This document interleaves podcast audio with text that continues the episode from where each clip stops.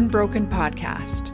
I'm Alexandra Amor, author and lifelong explorer of what it means to be human.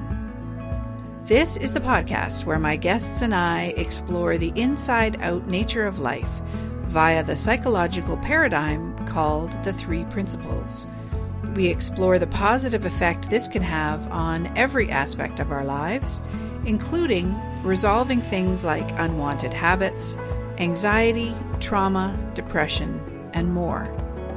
You'll find episode show notes, transcriptions, your complimentary video series, and lots more at unbrokenpodcast.com. If you're struggling to resolve an overeating habit, I invite you to go to freedomfromovereating.com, where you'll find all the details about the online course I've created based on my 30 plus years of struggle, and how I found the solution to my own overeating habit by exploring this inside out psychological paradigm. Use the coupon code PODCAST at checkout to save 20% on this unique and comprehensive course. And now, here's the show. Sarie, Taylor, welcome to Unbroken. Thank you for having me. Lovely to have you here. So, why don't you give us a little bit about your background and how you found the three principles? Okay, so I have to dig deep for this because it feels like a whole other lifetime ago. Okay. um, but I originally, so when I was in my early 20s, I didn't realize I was anxious, but I was very anxious. And I'd kind of been ignoring it. Would have, if people had have met me in my 20s, they would have said, Oh, you're super confident, like more confident than most. But actually, deep down, I, I really wasn't, but I pretended to be a lot. So it eventually caught up with me um, in my early 20s. And I ended up going from having been to university, traveled the world with my now husband, and ending up within a space of two weeks not being able to actually physically leave the house with such severe anxiety. Um, that then escalated from me not being able to leave the house to me not allowing my mum to leave the house because I needed her there. Yeah. So I was very much like, it was that's regressed massively um, to the point where she would take, she'd go to the local shops for a loaf of bread and I'd have to go with her in the car and I'd just cry the whole time in a panic when she was in the local store. And this is, like I say, I had traveled the world at this point. Yeah. Um, it was a big shock and I, and I had no idea what was happening. And so eventually I pretty much begged the doctor to send me somewhere. And I think my main driver for wanting to go into a, a mental hospital um, or whatever you want to call it is because I wanted my mum to get some respite because I was very aware that she was a prisoner in her own home too. And I didn't know how I was going to get out of it or change it. So I spent a month in hospital. I was very heavily medicated. So there was not really a medication that I wasn't on. I was on a concoction of many, many different things. And I came out of there after a month feeling, to be fair, quite chilled, but I would defy anybody who's on not on beta blockers, diazepam, and antidepressants all at once and the highest possible doses not to feel quite chilled. but I was still frightened underneath and and kind of thinking, what on earth do I do now? How do I get off these? Like, you know, I was young, I wanted to have children. I knew that at some point I'd have to try and come off them. So so I then went into exploring how to fix myself, which I know lots of people who end up finding the three principles start off, you know, trying to fix themselves. And part of that was training to be a psychotherapist. Because it, to be honest with you, I was quite embarrassed about where I'd ended up at the time. Mm. There was a mm. lot of shame attached to it for me. So I I didn't still didn't want to admit when I left there that I was, you know, there was anything wrong with me. So I instead of in in the UK, you actually have to be in therapy every week in order to train as a therapist. Right. So that was much more palatable for me to say, I'm training as a therapist. In, okay. in other words, I'm in weekly therapy, but you don't realize that that's because I feel like I'm broken and not because I want to be a therapist. So, um, so that took me on to all sorts of things and you know as you can imagine like you know it helped a bit but it didn't get rid of my anxiety um so then i tried nlp dbt cbt hypnotherapy i'm trained in most of them as well got a lot of certificates but i was still burning out every 18 months to the point where I would again not want to leave the house. Mm. So I then came across, nearly 10 years ago now, I came across a podcast which talked about three principles. And at first, I don't know what it was, to be honest, that made me want to explore more. I know a lot of the time I would explore things out of desperation because it was like, maybe this will be the answer. But I think the first podcast I heard, it was like I really resonated with what the person was saying around them feeling anxious and trying to fix themselves. I thought, well, I'm going to look into this a little bit more. Um, and it was then eventually it, when it really sort of hit me. I was listening to a podcast by uh, the wonderful Dr. Bill Pettit, and he just said something, and I don't know what he said, but something in that moment, I just realized, oh, wow, this is way simpler than I'd ever realized. And I just burst into tears actually. Mm. Um, and then I was hooked from mm. then on in. um, and then, you know, I then went from, you know, not wanting to leave the house, panic attacks every day, some days every hour on the hour, to, you know, in this conversation, uh, my first panic attack was when I found out at age 45 that I was pregnant, which I think that's quite understandable. yes. um, but interestingly, even that panic attack after 10 years was very different. It was like, well, of course I'm feeling panicked. Of course my body's responding in this way because I've just been in my head for three days thinking, how on earth am I going to manage this? Um, so it was still a very different experience. But yeah, I've never ever looked back. And um, yeah, it's a it's a way of life for me now, and I'm also fortunate enough that I get to share it with other people as well. Yeah, nice. And and so you mentioned there that when you heard Dr. Pettit speak, that it it occurred to you how simple it, mm-hmm. things were. So can you talk a little bit more about that and what you began to see about the simplicity of it? Yeah. So, I mean, ironically, at the time I was listening to the podcast, I, I was going through one of my episodes, if you like, of severe anxiety. And, and I never forget, and I laugh about it now, but at the time I was on an exercise bike in the house whilst listening to a podcast, whilst eating an apple, because I was trying to eat better, exercise, and self develop because that's what I needed to do to fix myself. So it was like I'm doing it all and all at once, and I'm giving it full throttle. And, you know, I will fix myself at all costs. And there was something in what he said, and again, I, to this day, I don't know what he said, but it's something in that he said. That I realized I'm trying too hard to be something other than human right now. Mm. I am fighting and resisting this experience that I'm having that actually I'm now starting to see very quickly is a really innocent misunderstanding of the human system. And when I look back now at my periods of anxiety, I now see actually that they were very simply my body and defense mechanisms way. And it, it was almost like a, um, a, it was a story that I had, and it was almost like a self fulfilling prophecy where I'd do too much, I'd put too much pressure on myself, I'd have really high expectations. And then at some point, my body and my mind would just stop me completely in my tracks because it was the only way I was going to stop. Right. You know? Yeah. And it was that sort of the simplicity of it. Well, yeah, that makes sense. Like that's the only way I get any respite is when I am confined to the house because I can't physically get myself out because I am frightened of what's behind that front door. And I started to see it for what it really truly was. And to be honest, what that led to, which was a big, big change for me, was starting to see myself with a bit more compassion. Mm of mm-hmm. how harsh I was on myself and how what a full time job trying to fix myself had been and how inadequate and broken I saw myself for many, many years. And then that cycle then became well, if I'm inadequate and broken every 18 months, then I need to make sure those months in between that I am overcompensating and making sure that, you know, I am the best version of myself I can ever be, as opposed to you know, one thing I always teach now, particularly to young people, and I love is to say, let's just aim to be average because average is great. Like, you know, and the irony is, is the more average I was okay with becoming, it was like things in my life were just getting better and better. I'm like, oh, hang on a minute. this is a, a, little secret that I've missed. We aim to be average. Often we we soar because we're taking so much pressure away.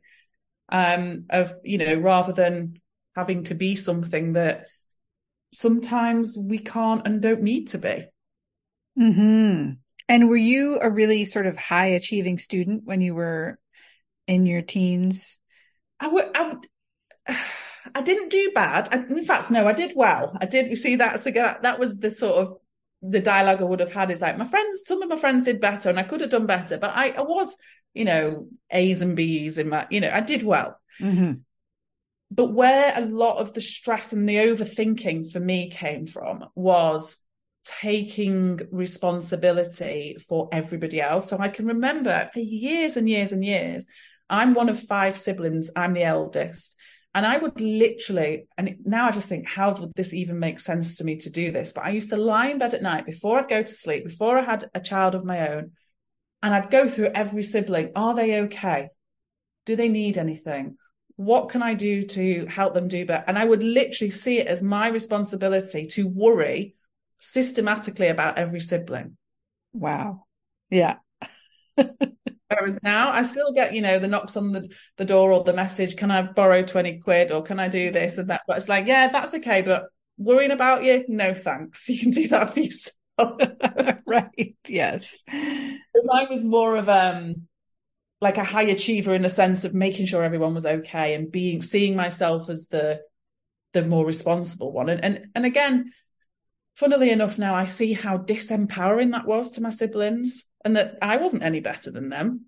You know, I wasn't in any better place to, you know, make sure they're okay and, and that it is quite disempowering. But um and it's very freeing to realize I don't have to do that anymore.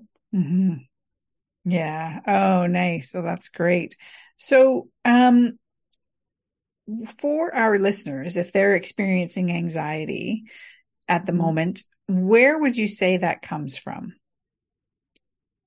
So we are only ever feeling our thoughts. There is there is no exception to that. We are we are only ever in the feeling of our thinking. And so if you are feeling anxious, then you have a lot of anxious thoughts going around. It might not even be that you notice it. It might be so habitual and so second nature. But if you're feeling anxious, that is a, a surefire way to say that you are anxious, as in anxious thinking about the future, what's coming next, um, all the what ifs, you know, what if this happens, what if that happens. And so, even though you might not even know what those thoughts are, if you're feeling anxious, that for me now, that is just an invite from your mind and your body to just get present and get back in your life. I was just doing a little reel earlier, just sharing that for me, there's two places I am in my life, and that's either in my head or in my life. Mm. And I can't do both very well at the same time. Um, and so if I'm feeling anxious or on edge or overwhelmed or tired or anything, when I used to feel like that, I'd go into my head of like, oh, I need to get rid of this anxiety and I need to make sure it doesn't get worse. And why is it there? And I'd overanalyze. Whereas now, again, the simplicity is it's like, oh, I feel anxious. Invite to get in my life and out of my head. Yeah. And how does one do that? Get in your life? People always, always. And it's an interesting one because it's our default is to mm. be hmm. present and in the moment. That's how we're but that's like gravity. It's like I know if I drop something, it's going to fall because of gravity. And so I know if I get out of my head and stop holding on to thoughts and analyzing and preempting and predicting, just like gravity, I'm going to fall into that present space. So rather than thinking, how do I get more present? I always encourage to people just to reflect and notice when you're not and what's happening there, because you'll see that if you're not present, chances are you're well you are in your head mm-hmm. trying to deal with something that isn't here yet that hasn't happened yet you know and i i love the saying of like you know anything follow that follows the words what and if is an illusion and so we spend time creating illusions you know the thing about stories and illusions they can get so elaborate and there's no limitations and therefore yeah we can get really frightened and scared and anxious mm-hmm. we're so we're such imaginative, creative creatures. We can make anything up. Absolutely, yeah. and do all of the time. you know, but what we can't make up is right now. We we you know yeah. we're in something. We're in, and actually, we're always being guided. I think I think when I look back to what my panic was about. It eventually ended up, and this is quite common for a lot of people who experience severe anxiety, is my anxiety was actually only ever really about getting anxious in the end. Mm-hmm. So I feared that uncomfortable feeling that anxiety brought and mm-hmm. spent so much of my waking day avoiding that feeling, but therefore indirectly taking myself to it. And I think, you know, it's that getting comfortable with the discomfort that sometimes that brings, but seeing it for what it is, not that you know, out of every single panic attack I ever experienced, not one of them was I ever faced with imminent danger. Not one. Mm. I had right. thousands. Not one of them where I was faced with imminent danger. And so we're practicing and preparing for perceived or, you know, made up danger and that's what's creating the anxiety and the panic because our body's then overproducing adrenaline that we don't need. So we do feel it physically because the body's going, Oh, I'm getting you ready now to fight this scary thing that you're telling yourself about. And, and so it gets the body ready. And the body's like, What do I do with this? Because we're not going anywhere. We're just watching TV. yes. Yeah, yeah. So that, and that's where the discomfort comes from in our bodies. Yeah. yeah. Yeah, absolutely. And then that can lead to then more overthinking. I think one of the things that was helpful for me, and I think it was Dr. Bill Pettit that I heard talk about this originally, and I won't do it as, as good justice as, as him, but when adrenaline is pumped into the body because we are sending a message to our lizard brain that we are in some sort of danger. That part of the brain is not sophisticated enough to go, oh, Sarie's catastrophizing let's not bother with the adrenaline. She's just worrying in advance. It just assumes that what you're telling it is now. Now, that adrenaline actually only lasts in the body for around, uh, don't quote me on this, but around eight minutes. And in actual fact, after about four minutes, it halves. And so the discomfort that comes with that adrenaline surge doesn't last that long. But then people will say like, but it lasts all day for me. And I get that because it would for me. But the reason for that is as soon as we then get physical symptoms of, you know, it might be palpitations or, you know, pins and needles or feeling a bit dizzy. It's like we're then re-injecting ourselves with more and more adrenaline, adding layers and layers to the worry of why do I now feel like this? What's happening? Will it get worse? When in actual fact, the more we can sit with the discomfort through understanding and, and you know, being a bit more um, able to see it for what it really is, it doesn't stay around for very long. Mm. Yeah. Yeah. And so when if someone's experiencing that kind of rush all day or for hours and hours, are mm-hmm. they that what they're doing is continually kind of firing up that adrenaline in in their body. So it's a new dump of adrenaline yeah. And then if we do that for a certain amount of time, then the body starts to produce cortisol stress hormone because it's like, oh, this adrenaline isn't quite working. So we need something bigger and better. And then we get stress hormone and that lasts for longer. So that's then can, can you know, make it more difficult, if you like, in that moment for us to, to settle back down quicker. But one of the things that I'm really passionate about, and we'll, we'll say this now whilst we're talking about this, is I was told by a therapist many years ago that because I lived a lot of my life in fight or flight, which I did from a very young age, I produced a lot of adrenaline um, for a long time and, and had this habit of producing it and creating, you know, dramas out of everything. And I was told that I would just have to learn to manage that.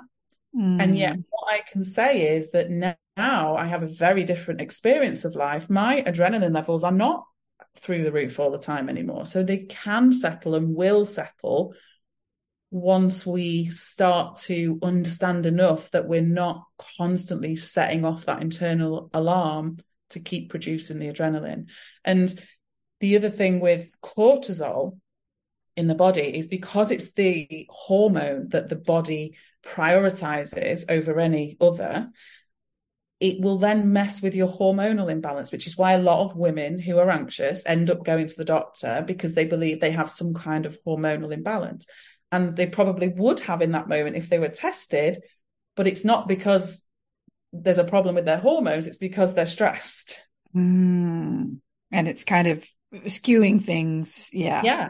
Yeah. Because the body's saying, well, we, you know, we can't worry about that hormone and that hormone right now because we're just having to keep this person alive and they've got a lot of problems and danger and it's stressful. And that's what we need to focus on. Right. right. Yeah. Once again, the brilliance of the body. It's amazing. Yeah. It's amazing. Yeah. yeah. So true. Um, and so one of the questions I had prepared for you was what can we do when we feel anxious about being anxious? Mm-hmm. I love okay. this exploring this. Yeah. Yeah. So when we feel anxious about getting anxious, what we're really talking about is that we're anxious about the, the we're scared of the discomfort or the feeling that we've we have defined as bad. And I think with understanding and exploring the principles and in whichever way people want to do that, like listen to podcasts like like yourselves, um, it's starting to see for you to start to see that you are safe and you're okay. I always remember my youngest brother was he was an MMA fighter, so he would go into the ring and he'd have fights. Now I couldn't sit and watch him because it would just make me so physically sick and scared. I just couldn't do it. But he said he used to love that feeling. He said it was his ears would be ringing, his sight would go like the ad- sheer amount of adrenaline that would go into his body going into that room sounds extreme. And yet that's why he did it because he loved that feeling. And when hmm. his wife went into labor, he's got three children. And when his wife went into labor with one of the kids, I remember him ringing me afterwards. and He said, yeah, it's all fine. He said, oh, I had to go out the room though. I had an awful, uh, no, he didn't say awful. He said, I had a panic attack, quite a bad panic attack. So here's me going, oh no, goodness, that's awful. What happened? And I, he's like, oh no, it was fine. It was all right. I actually, and then he said, it, it was like I was in a tunnel in my head. So I just went out of the room and then I sort of came out of it. And here's me feeling terrible for him. And he made me laugh. He said, I actually quite like that feeling. Wow. And he'd said that to me before in the past, but that he likes that feeling of, he said something along the lines of it's just me and the universe and nobody or nothing else. It's like he, he goes into this in his head. And for some people, that could be a really scary experience. But because he knows what's happening, and that's the that's the feeling that he was going for when he was stepping into the ring every time. And then, you know, there's people who do extreme sports and extreme things for that adrenaline rush. They don't see it as bad. It just is an adrenaline rush. Mm-hmm. Yeah. Yeah, that's so, that's such a great explanation of that. It's a feeling, you know, it's a thing that's happening. And when we demonize that kind of thing and then become afraid of it, yeah. It, yeah. that's what creates problems. Because we're instantly saying if that happens it's really bad. And i and i i always feel a little bit hesitant when i'm talking about this because i i know if somebody had said to me when i was in the throes of panic attacks every single day oh it's just an experience. It's not i I would have wanted to honestly just punch them in the face. Yeah. well, you clearly don't understand because this is not just an adrenaline rush. But actually, it is. And the more we understand that, okay, so when we're in that state of mind, when we're in that in our heads and we're overthinking and the body surge with adrenaline, you know, to be able to understand then that we're not going to make sense of that. We're not going to rationalize that in the moment so that we don't need to try and do that. And just understanding that if we just sit with it, it's going to pass. And something I used to find myself when I was in the beginning of the conversation of the three principles, asking myself quietly in times of when I was starting to feel panic build up, say, right in this very moment, am I okay? Right now. And it was always yes, because what was making me not okay or feeling like I wasn't okay wasn't even the panic attack I was having in that moment. It was how much worse will this get? Mm. Will this ever stop? It was still future thinking. Mm-hmm. I could actually deal with the panic. The panic, I know it's different for everybody, but for me, would end up with me going to the toilet, feeling sick and, and retching, and then I would just cry and then it would go. It was the same every time. And so I kind of managed and dealt with that as and when it showed up. But the the actual feeling of dread and adrenaline and panic was coming from will it go away? Mm-hmm. What if it gets worse? What if this? What if and you know, I hear it so often with people, what if I pass out? What if this? What if people see me? What if I throw up? What if it's all what if still? Mm-hmm. Yes. And do you now, do you ever experience symptoms of anxiety? Not really. Mm. Very rarely. I do, I'd now sort of describe it as being on edge. So having a one year old baby, I am sleep deprived. There is no doubt about that. I am lacking in sleep. And sleep was always a massive trigger for me with anxiety because it was at the end of a two week stint of barely sleeping that I ended up in hospital. So it was always, I need my sleep, otherwise, I won't be okay. And so even that now is a different experience. So I know that I'm tired. I know that when I'm tired, I can have intrusive or anxious thoughts, but I also know that they don't mean anything and I don't need to pay attention to them. And again, they're just a sign for me to need more sleep or to get the rest if I can or the support. And it's interesting because when I had, so I've got a 16 year old and a one year old. And that's a whole other podcast episode. but when I had my 16 year old, I wasn't in the conversation of the three principles. That's when I was, had not been out of hospital, probably only about a year or so. Oh, no, it would have been a few years actually. And I was really postnatally anxious when I had her, like really awful, you know, laid awake at night, really intrusive, awful thoughts, thought I was the worst mum in the world. It was a really difficult time. And now, this time, I had a couple of intrusive thoughts in the beginning where, you know, I was stood on, we've got like a, a mezzanine in, in our home that we've got, and there's like a glass thing, and a thought just popped in my head and thought, imagine if you tripped and threw her or imagine if you just threw her, and then the next minute my head's imagining a pool of blood on the floor. Now I just laughed to myself because my thoughts don't scare me. And I laughed to myself because I thought, God, you need sleep. Mm. Whereas when I had my other daughter, thoughts like that escalated into weeks of torture and suffering because one, I I thought there was something wrong with me and that people didn't have these thoughts unless they were terrible people. Two, I didn't want to tell anyone in case they thought I was completely mental. Up until a point where then I had to tell people because I didn't want to be on my own. And it just, I can see how just an innocent, intrusive thought that just pops in because you're tired or in a lower state of mind or a lower mood can be just seen as that as a sign and an alarm to go try and get more sleep if you can yeah. or you know whatever it was telling me just listen to your body or that could escalate which it did to not wanting to be on my own again going to the doctors to get antidepressants and feeling like i was the worst mum in the world for many many months mm-hmm.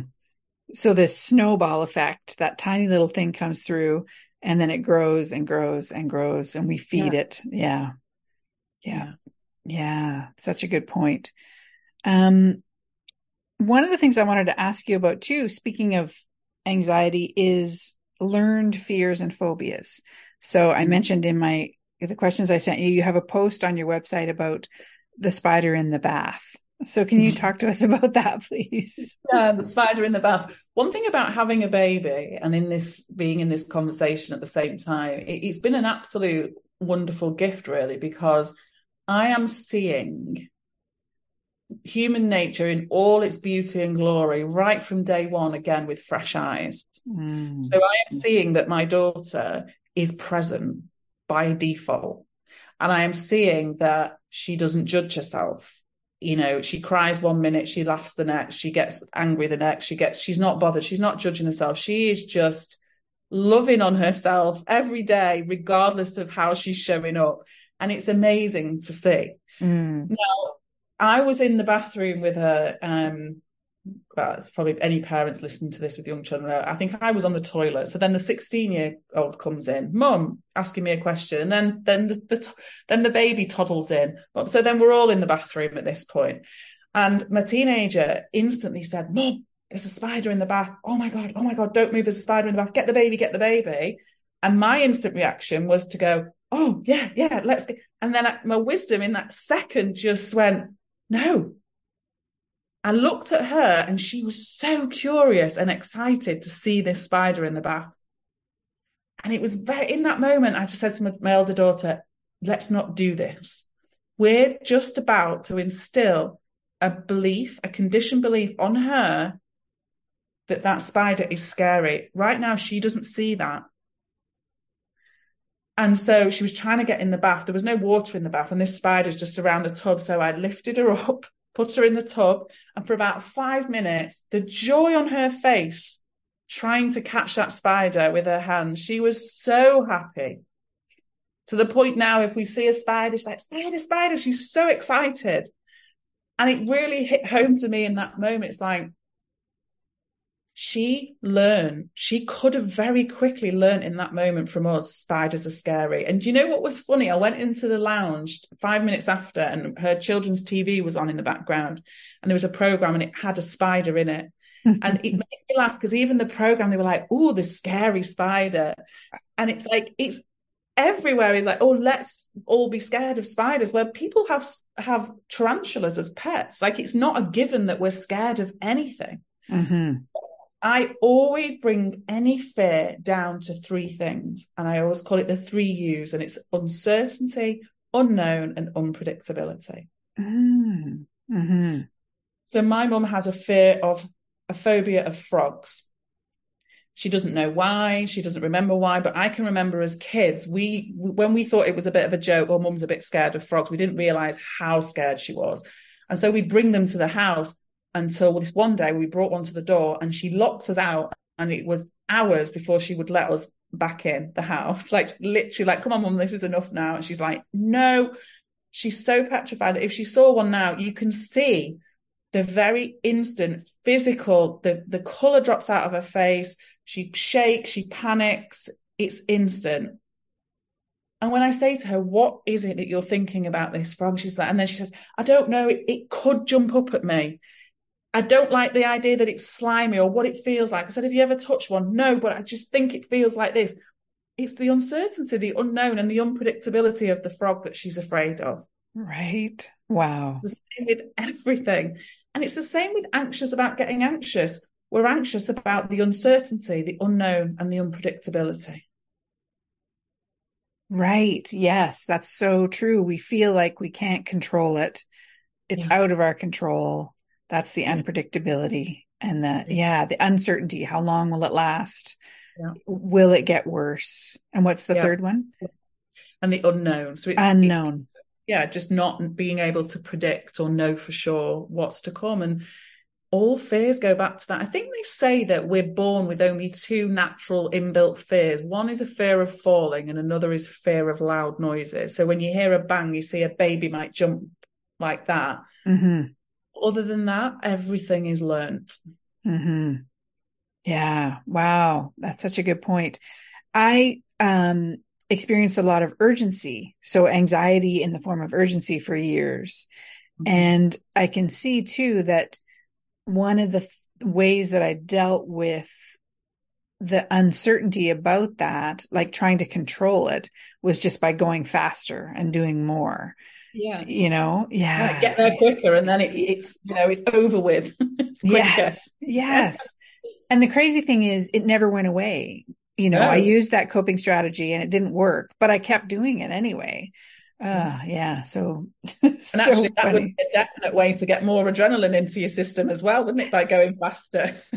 That was the thing. I think i was just flooded so much of the time. Yeah. By trying to go faster. Ugh, yeah um, let's see what I want. We touched on Im- hormonal imbalance, which is one of the things we um, I wanted to talk about, and I think we've yeah we've kind of covered that and about how um, how that adrenaline flooding can affect the natural balance that's there automatically. Yeah. Absolutely. Yeah. A- anything else you can say about that? Well, I suppose I've recently um, done some a little bit of work with an endocrinologist who, and she's a, she's a wonderful hormone specialist, and you know, ultimately, what it comes back to every time we've spoken about, you know, any sort of hormones, even people talk about menopause as being hormonal imbalance, perimenopause, like, and you know, it's not an imbalance in a way our hormones are in balance because they're in balance if that makes sense. Like they've got to balance each other out and they work together. There's so much going on behind the scenes where it's all working in our favor and for the for the greater good of us and our bodies. But it, when we throw something else into the mix like something we've predicted something we've and, and particularly men you know menopause and hormones get such a bad um, reputation in that people dread it 10 years before they hit perimenopause because they've been told a million times how awful it's going to be. And and yet that doesn't have to be the experience. You know i've spoken to many people within the three principles community who had awful perimenopausal symptoms that with the understanding they went away because again if our body's having to work twice as hard to do what it's doing you know so menopause is the body getting ready for the next phase of our life. Well if it's trying to do that and yet we're not respectful of that and we don't slow down and we don't take care of ourselves as best we can and we don't you know stop stop getting too caught up in the what ifs then the body's got to work twice as hard to get where it needs to be. And and it's that it always comes down to the less we interfere with nature and what's intended the easier everything is. yes. Yeah. So well put. That's exactly, that's how I see it as well. Yeah. I think a lot of people look to hormonal imbalance for a reason because a reason for anxiety, because I know, again, having been in that situation, I mean, the amount of times I went to the doctors with my anxiety assuming there was some kind of hormonal imbalance was it my thyroid was it was i low in vitamin d was i low in I was always looking for a reason because I didn't understand or couldn't see how something that felt so awful could just come from my thinking. Mm. It was like too, almost too simple to believe, if you like. And yet, my experience of even having um, throughout my own menstrual cycle, my hormones, you know, really struggling with lots of symptoms that again in the last last 10 years of being in this understanding i don't have that that same experience every month anymore. Mm-hmm. it's not a coincidence. No no that's right. Yeah we we don't appreciate how powerful our thinking is really. Yeah absolutely. Mm-hmm. yeah. Well as we come to the end of our time together can is there anything else you'd like to share that we haven't touched on today?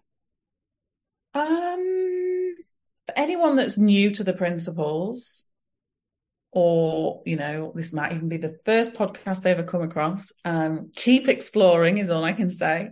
I came into this conversation to fix my anxiety, and here I am 10 years later, and it has brought me and given me so much more than just changing my relationship with anxiety. So keep going, I would say.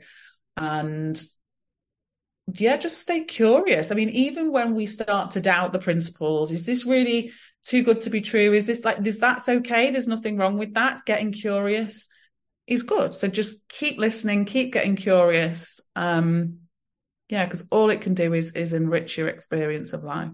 Mm-hmm. Oh, that's great. Thank you. So, where can we find out more about you and your work? Um, I'm I run an organization called Worldwide Wellbeing Limited. So you can find me at worldwidewellbeing.co.uk or Sarie Taylor Coaching. You can find me all over social media. Um, I'm everywhere on social media. I'm one of the few people of my age that quite like social media. Um, so you can find me there too. Great. Oh, that's awesome. Okay. And I'll put links in the show notes at unbrokenpodcast.com. Sarie, it's been a great pleasure. Thank you so much for being with me today. Thanks for having me. Thank you. Take care. Bye bye. Thank you for listening. I hope you found the show helpful and uplifting.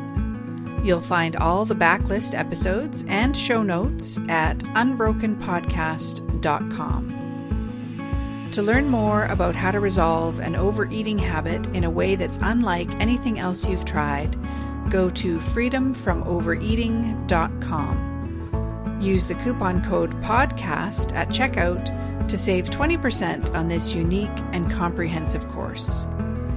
See you next time.